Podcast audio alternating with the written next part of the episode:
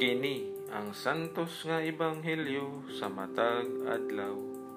Hunyo 11, adlawng Bernes, pista karon sa balaang kasing-kasing ni Hesus. Pagbasa gikan sa ebanghelyo sumala ni San Juan.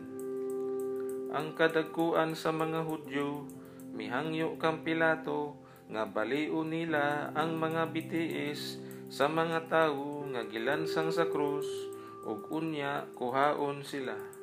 Gihimo nila kini kay adlaw man kadto sa pagpangandam ug dili sila buot nga magpabilin ang mga lawas didto sa adlawng igpapahulay kay ang umaabot nga adlawng igpapahulay balaan man kaayo.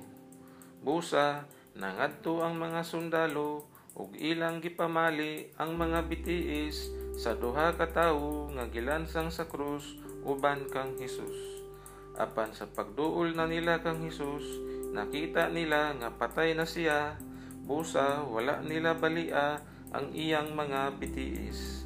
Apan ginamit ang iyang bangkaw, giduslak sa mga sundalo ang kilid ni Hesus, ug diha-diha mibuhagay ang dugo ug tubig. Ang tawo nga nakakita ni ining hitabua, nagpamatuod ni ini aron mutuo usab kamo.